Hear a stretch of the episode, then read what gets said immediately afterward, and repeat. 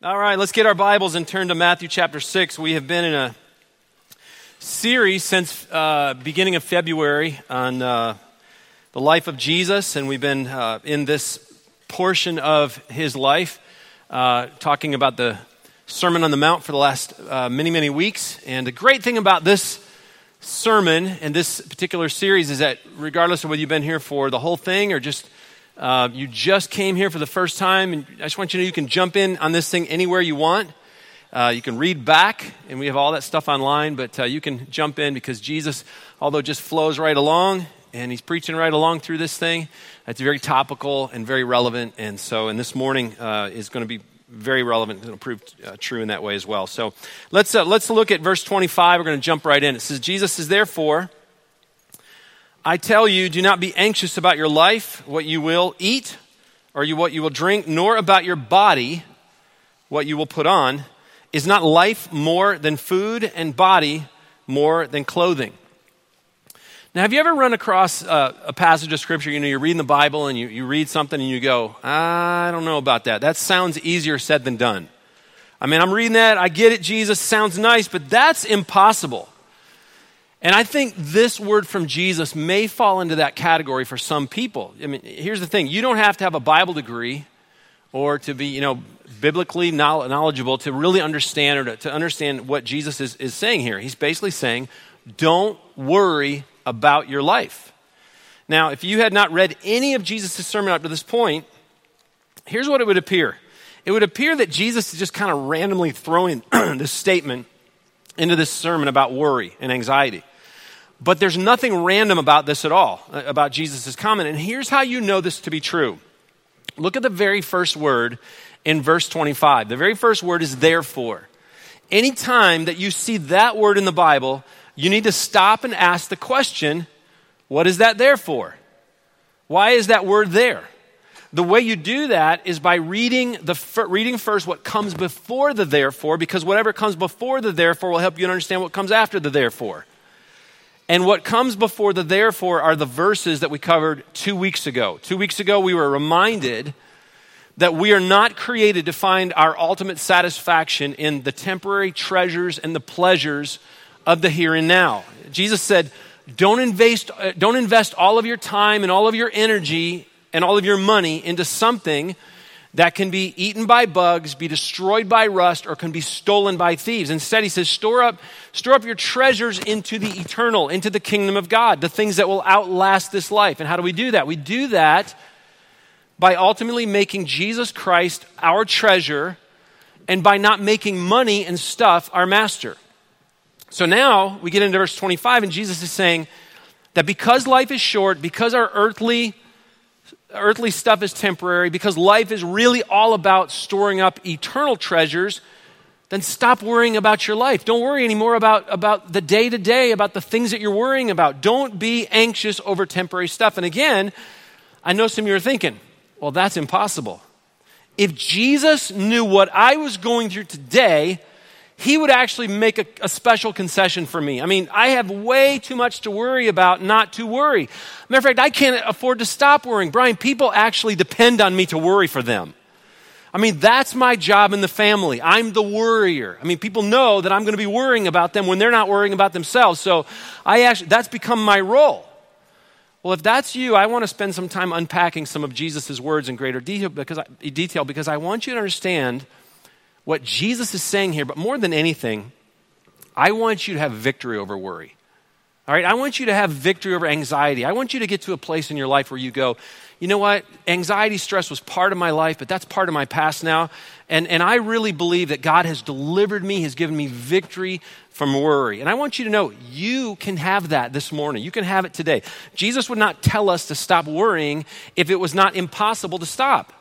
That means that you can have victory today over worry, over anxiety, over stress. With God, it's possible. Now, before um, we dive deeper into this topic, I want you to understand that there's a difference between healthy concern and health and, and sinful worry. Healthy concern and sinful worry. Uh, if you're a student here today, you should be concerned about making good grades. If, you, if you're adults, you should be concerned about your job performance. You, you should always try to work hard to honor the Lord and to, uh, just bring respect to yourself. If you're, a, if you're a spouse, you should be concerned about having a godly marriage. Do what, it, do what it takes to have a godly marriage. Parents, you should be concerned about having godly children that, that love Him and love other people. If you're a Christ follower here today, you should be concerned about, about obeying God's commands, about living a life of holiness, about loving Christ, about loving others, about having a heart for lost people. Those things should concern us. And so there's, there's healthy concerns that are out there, but that's not what Jesus is talking about here today. What Jesus is addressing is sinful worry.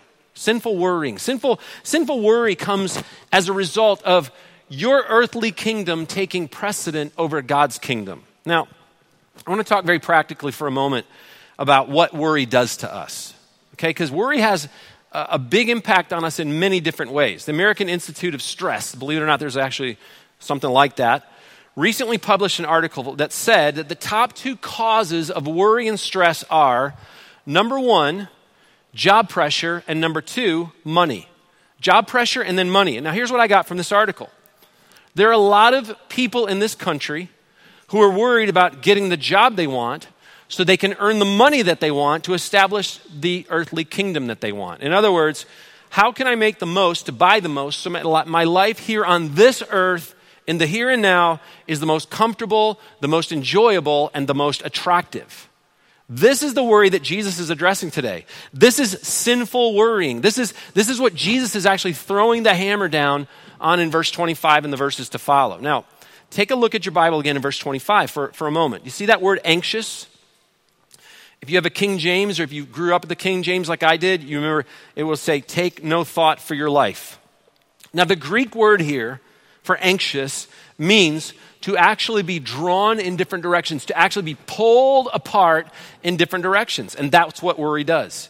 Worry pulls you apart inside, it pulls you in different directions. If you've ever struggled with worry or anxiety, then you know exactly what I'm talking about. You know what it feels like inside to be pulled apart by anxiety, to be ripped apart, like you just feel like everything's going in different directions inside of you because of your worry. Now, let me give you some medical info to describe what I mean. According to the Mayo Clinic, and then again the American Institute for Stress, stress associated with worry commonly results in restlessness, a lack of focus and motivation, fear, being overwhelmed or, or, or being nervous, um, struggling with anger, sadness, or depression. Now, these emotional responses to stress and worry, they lead us to overeating or undereating, angry outburst, uncontrollable crying, things like drugs, alcohol, tobacco, social withdrawal. Not only does worry pull you apart that way and emotionally, but it also pulls you apart physically. And if you've ever, if you're somebody who really, really, really worries, and you probably have had, had, headaches before because of stress. So, headaches or muscle pain or tension or fatigue or a loss, loss of sex drive or upset stomach or sleep problems or dizziness or short, short-term memory loss or even suppression of the immune system. I mean, worry has, has a lot of impact on us physically. And then finally, most, and probably most significantly, worry actually pulls you apart spiritually. You and I were created by God to hope in Him, to trust in Him, to learn to rest in Him, to find our comfort and our peace in the fact that God is all powerful, He is in control at all times, and that He can provide everything we need. But when you and I worry, what happens is it pulls us in the opposite direction from that. It exposes the fact that we actually don't trust God with tomorrow. Anytime that you fail to trust God with tomorrow, you take tomorrow into your own hands. And as, and as a result, what, what happens? We, we live in fear and worry. But here's the truth you can't control tomorrow, anyways, can you? You can't control what's going to happen tomorrow, but we like to feel like we're in control. We actually want to feel like we're in control or actually be in control, but in, in reality, we really can't control very much. Con- control is actually an illusion. When you take control out of God's hands, worry becomes your only option. So, how do we stop this? How can we get to a place in our lives where we can have victory over this, where we can put this behind us, where we can actually stop worrying about our lives? look at verse 26. Jesus says, Look at the birds of the air. They neither sow, sow nor reap nor gather into barns, and yet your heavenly Father feeds them. And Jesus says, Are you not of more value than they? And which of you, by being anxious, can add a single hour to his span of life? And why are you so anxious about clothing? He says, Consider the lilies of the field, how they, they grow. They neither toil nor spin. Yet I tell you, Even Solomon in all his glory was not arrayed like one of these. But if God so clothes the grass of the field, which today is alive and tomorrow is thrown into the oven, will he not much more clothe you, O you, of little faith? So, how can we stop worrying about our lives? The very first thing is we need to, we need to remember this. We need to know that he cares, and we need to know that he, know that he can and know that he cares. Know that he can and know that he cares. Now, Jesus is making this point by giving us two illustrations from, from nature. He talks about birds and he talks about flowers. I want you to think about this for a moment. Have you ever seen in your whole life, in your lifetime, a bird building a barn to store up seed and worms for the winter? All right? You've never seen that. Birds don't store up things like that out of, fa- out of fear or worry because they think they might starve tomorrow. Birds just do what birds do. Birds fly around, they build nests, they bring feed, you know, food to their young, and they basically poop on our cars. That's pretty much what birds exist for. All right? Well, then Jesus says this. He says, he, and he says, yeah, yeah, God cares for them and he, he meets their needs. And then Jesus says, consider the flowers. When is the last time that you saw a flower worrying about its appearance? It doesn't happen. It's never happened. That's not what flowers do.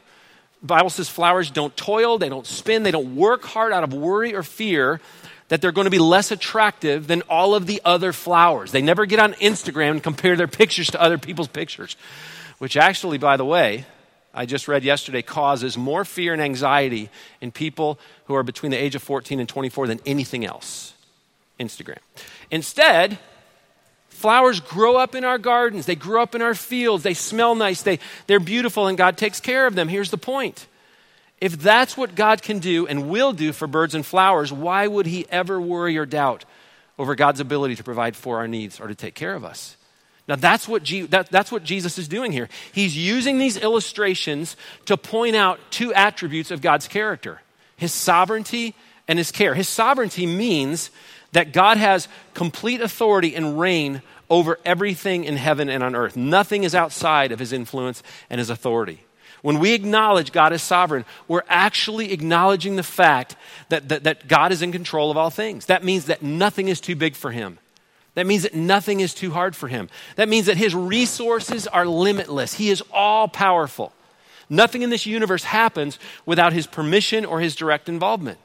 And so when Jesus uses these illustrations to teach us God's sovereignty, he's reminding us that God can, can, can meet all of our needs. He has what it takes to care for us. But here's something even more incredible God not only can meet our needs, He actually wants to meet our needs. He actually want, he desires to. And Jesus points this out by asking the questions. He says, he says, Aren't you more valuable to my Father than the birds and the flowers that, that He takes care of every day? And here's the truth we are. We're, we're not only made in His image, but we're created to be loved by Him. God sent His own Son to sacrifice His life on our behalf. So every day, here's what you do you get out of bed and you trust that your loving Father, who is also the creator and the King of the universe, you trust that He can meet all of your needs. And you remember how much He loves you and how valuable you are to Him. And you remind yourself that your life is of great worth and value to Him. And not only do we have a Father who can meet your needs, but we have a Father who, in heaven who actually cares to meet our needs. Now, I want to um, I want to just give you a real practical, personal illustration of what I'm talking about here today. And just for a moment, I'm going to be really vulnerable. I'm going to share something with you that I've never shared before, and it's actually pretty fresh. About 2007, um, we were going through some things here at the church. We were having some staff, uh, possibly some staff movement going on, and it was just really, I was getting really stressed out over it um, had some things going on just you know in our family with my boys and sports and things like that. And, and we also had some other stuff going on that was personal in our family. And so you know here i am about three or four years out of my dad passing away. And i felt like i'm in, I'm in charge here. I'm the one that i'm the oldest son. You know i need to take control of this. And so I got to this place where all of a sudden, when I would go to sleep at night, I would wake up every single morning at 3 o'clock or 4 o'clock. And, and, you know, I've never had sleep issues before in my life, never a problem for me. Always slept well.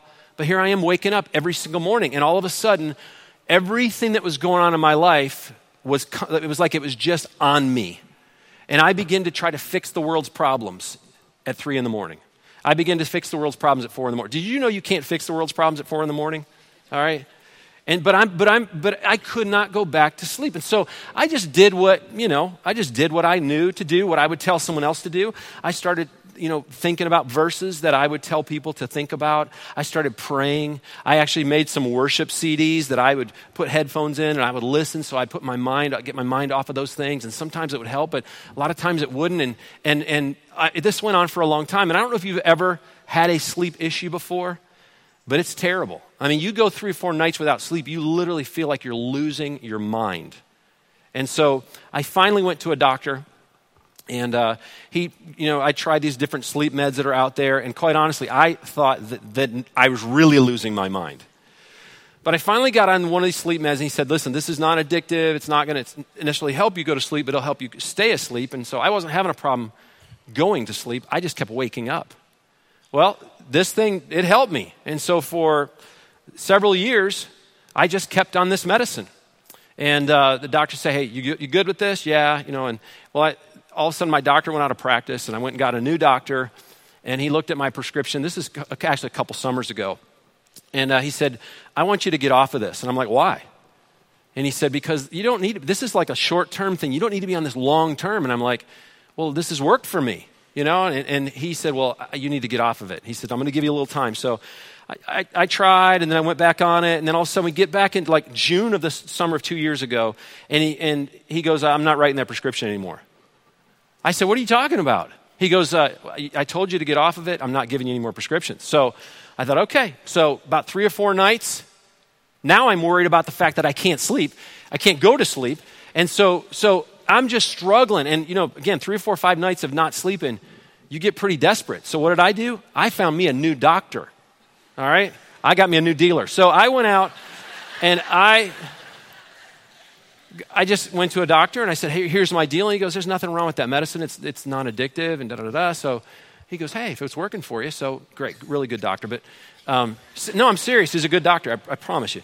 Um, and so for the last two years, uh, I've been on this. And then I think it was last summer, I was at a conference with our elders, and a pastor, uh, a guy named Brian Houston, who's a pastor of Hillsong Church in Australia, he was talking about this addiction he had to sleep medicine. And I'm thinking, I'm not addicted to sleep medicine, this, you know, whatever. And so I told a couple of our elders, I said, you know, I, am gonna, I want you to pray for me. I'm gonna, I'm gonna try to get off of this. So we went through the fall, and uh, we got into November, this past November. And uh, I just did some things. I started ramping my prayer, prayer life up to a whole new level, began walking around the church every morning. Um, and while I was doing that, I just, God convicted me about my sleep medication.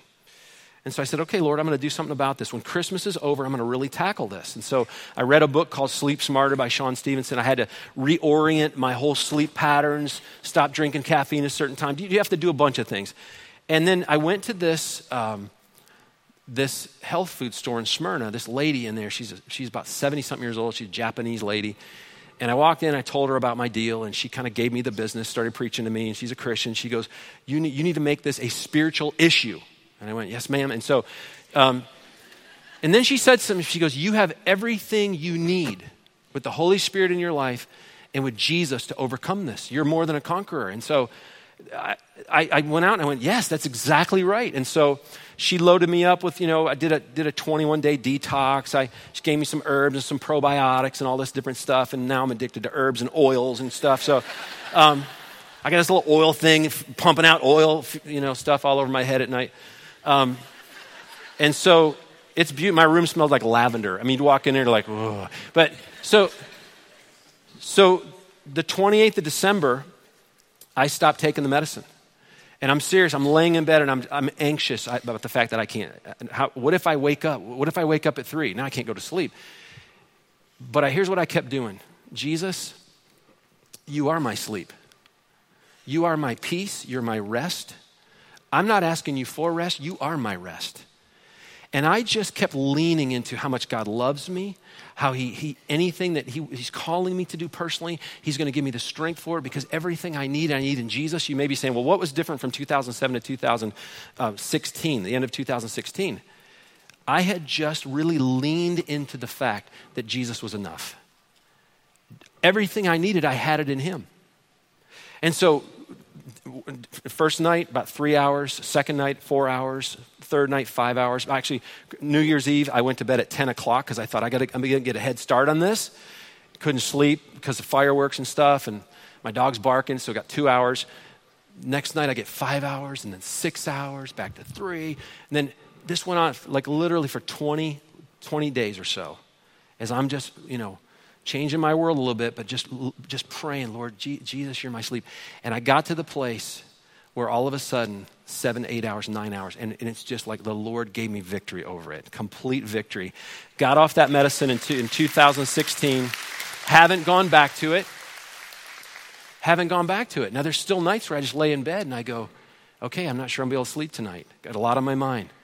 But Jesus, you're my sleep. You're my rest. You're my peace. Everything I need, I have it in you tonight. I can't fix the world at three, but you can. You can, it's all in your hands. Now, let me give you a little disclaimer with everything I said, okay? Because I told you that story to just give you an illustration of the fact that not only does God care, but He can. All right? He can, t- he can help you. Some of you, you're, you're on medicine because of depression, clinical depression, clinical anxiety. Please don't go home and go, I'm done with that, okay? Don't do that. All right. Some of you could hurt yourself. Some of you, some of you need to be on that medicine. So don't, please don't misunderstand what I'm saying. This is my personal journey. This is what God personally convicted me of and spoke to me about. All right. So I don't, I'm not in any way saying take all of your medicines and go, whoa, that would be bad. Okay. For some of you. All right. If God's leading you down this path, great. Okay. But I just want to say that to you because I'm telling you, God can and God cares. And we need to understand that if we're going to get over uh, our worries and anxieties. Everything I needed was in Jesus. And I knew that God could not only help me, but He wanted to help me, and He did. Now look at verse 31. Therefore, there's that word again. Do not be anxious, saying, What shall we eat? What shall we drink? Or what shall we wear? For the Gentiles seek after all these things, and yet your heavenly Father knows that you need them all. So, how do you stop worrying about your life? Here's what you do the second thing you trust that God's good and you trust that He gives.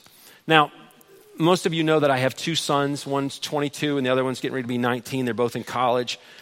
But what would it be like if, when they were really, you know, really young, they were constantly worried about my ability to take care of them as a dad? I mean, what would it be like if they just kept walking up to me, you know, when they were really little, Dad, did you pay the mortgage this, this month? Because, you know, we really would like to sleep in our own beds tonight. Or, or Dad, did, did you pay the water bill? Because we really would like to have some water to drink and we actually really like taking showers hot ones. Or dad, did you pay the, the, you know, did, did, you, you know, did you, did you put aside money for groceries because dad were growing boys and we really would like to eat? Here's the thing. Those, those conversations never happen in my house. I'm not sure my boys ever grew up really giving much thought to that. Why? Because I have a good track record as a father of taking care and providing for my kids. My boys developed a trust in me early on that as their father, I was going to take care of their needs. The same is true of our Heavenly Father. When you read the Bible, it's clear that God's record speaks for itself, doesn't it?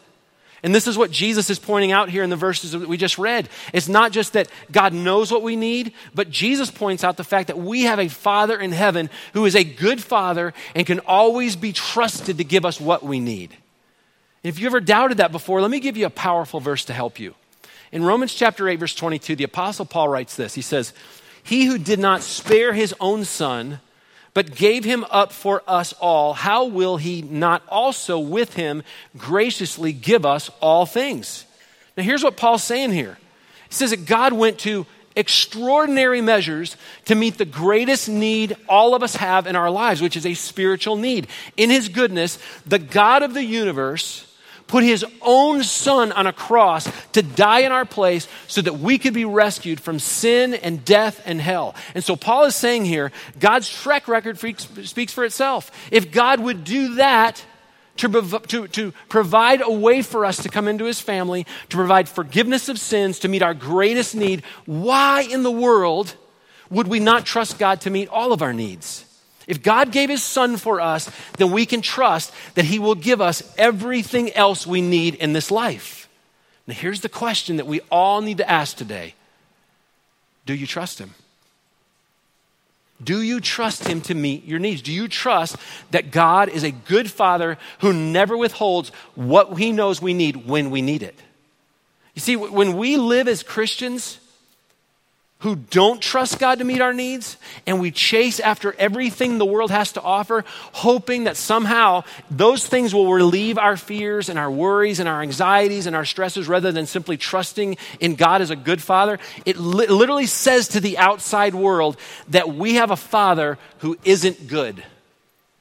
He can't be trusted. He can't get the job done. He doesn't have the ability to meet our needs. And so, because of that, because I believe that about God, I have to step in and I've got to take control of my own life. I got to meet my own needs because He's not going to do it for me.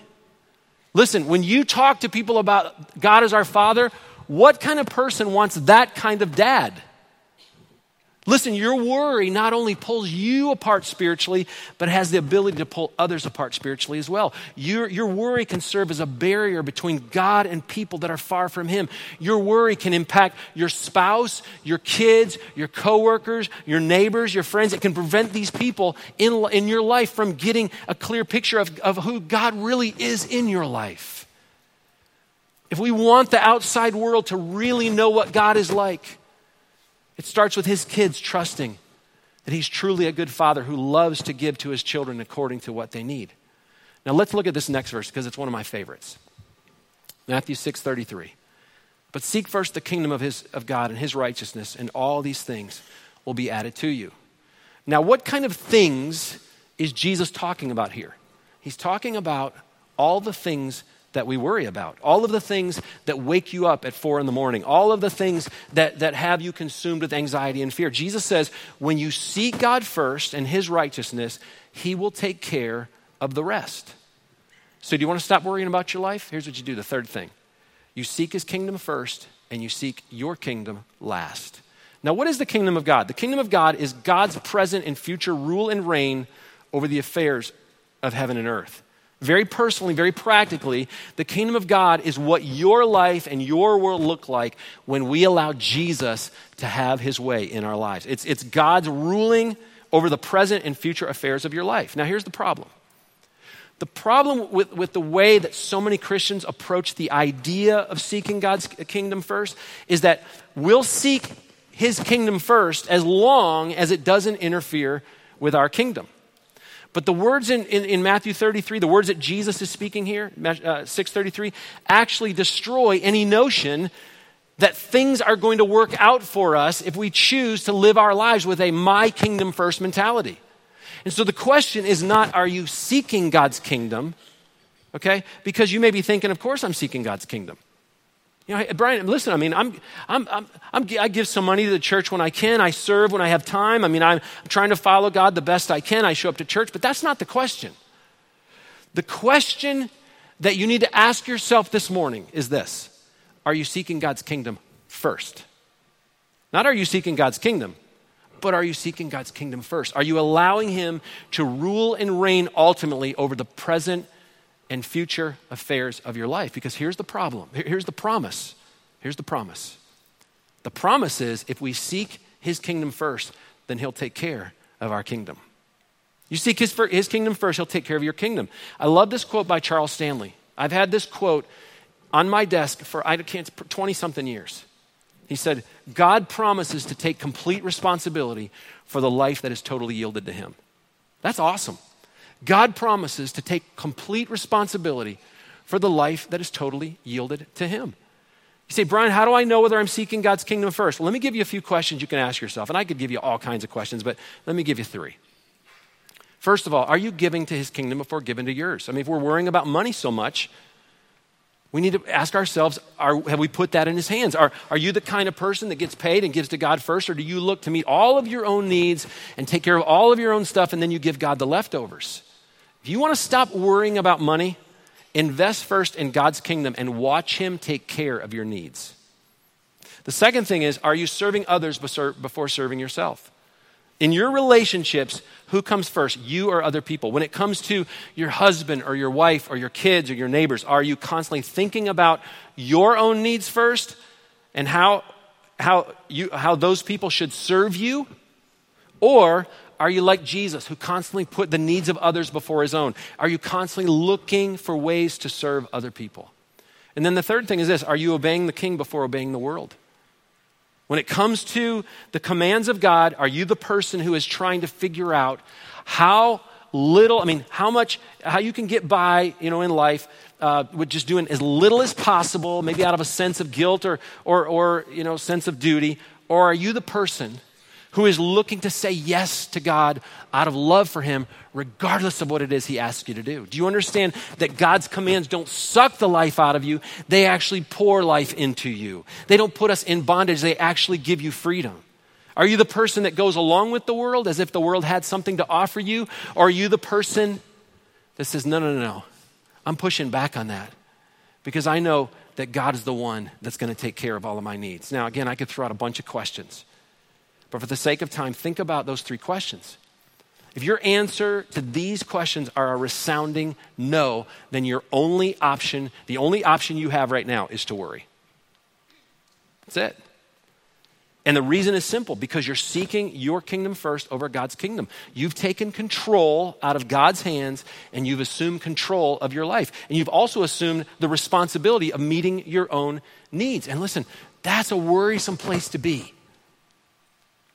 That's a worrisome place to be. On the other hand, if your answers are a yes to these questions, you don't have any reason to worry because God promises if you seek His kingdom first, He's going to take care of your kingdom. He's going to meet your needs. Now, if you're taking notes, I want you to write this down. This is the big idea, this is the big promise of the day.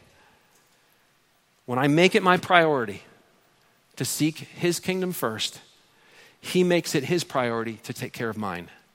When I make it my priority to seek his kingdom first, he makes it his priority to take care of mine. Listen, that's a beautiful thing.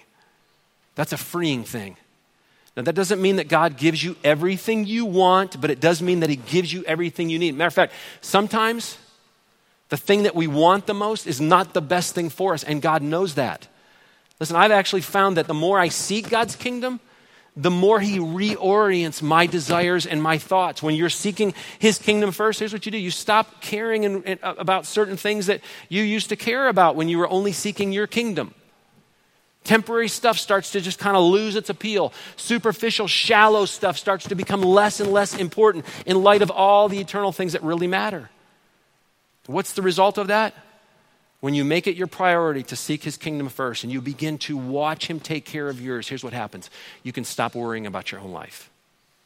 You can stop worrying about your life. You can go to bed and you can just sleep through the night. Even if you wake up, and go back to sleep going, God's got this. He's, he's on the clock. He wants me to rest. He wants me to sleep. Sleep's a good thing. So he's going to give me everything I need in Jesus to make that happen or to, or to deal with whatever it is we, we deal with. Now, as we close, I want to close with Jesus' closing thoughts on this topic in verse 34.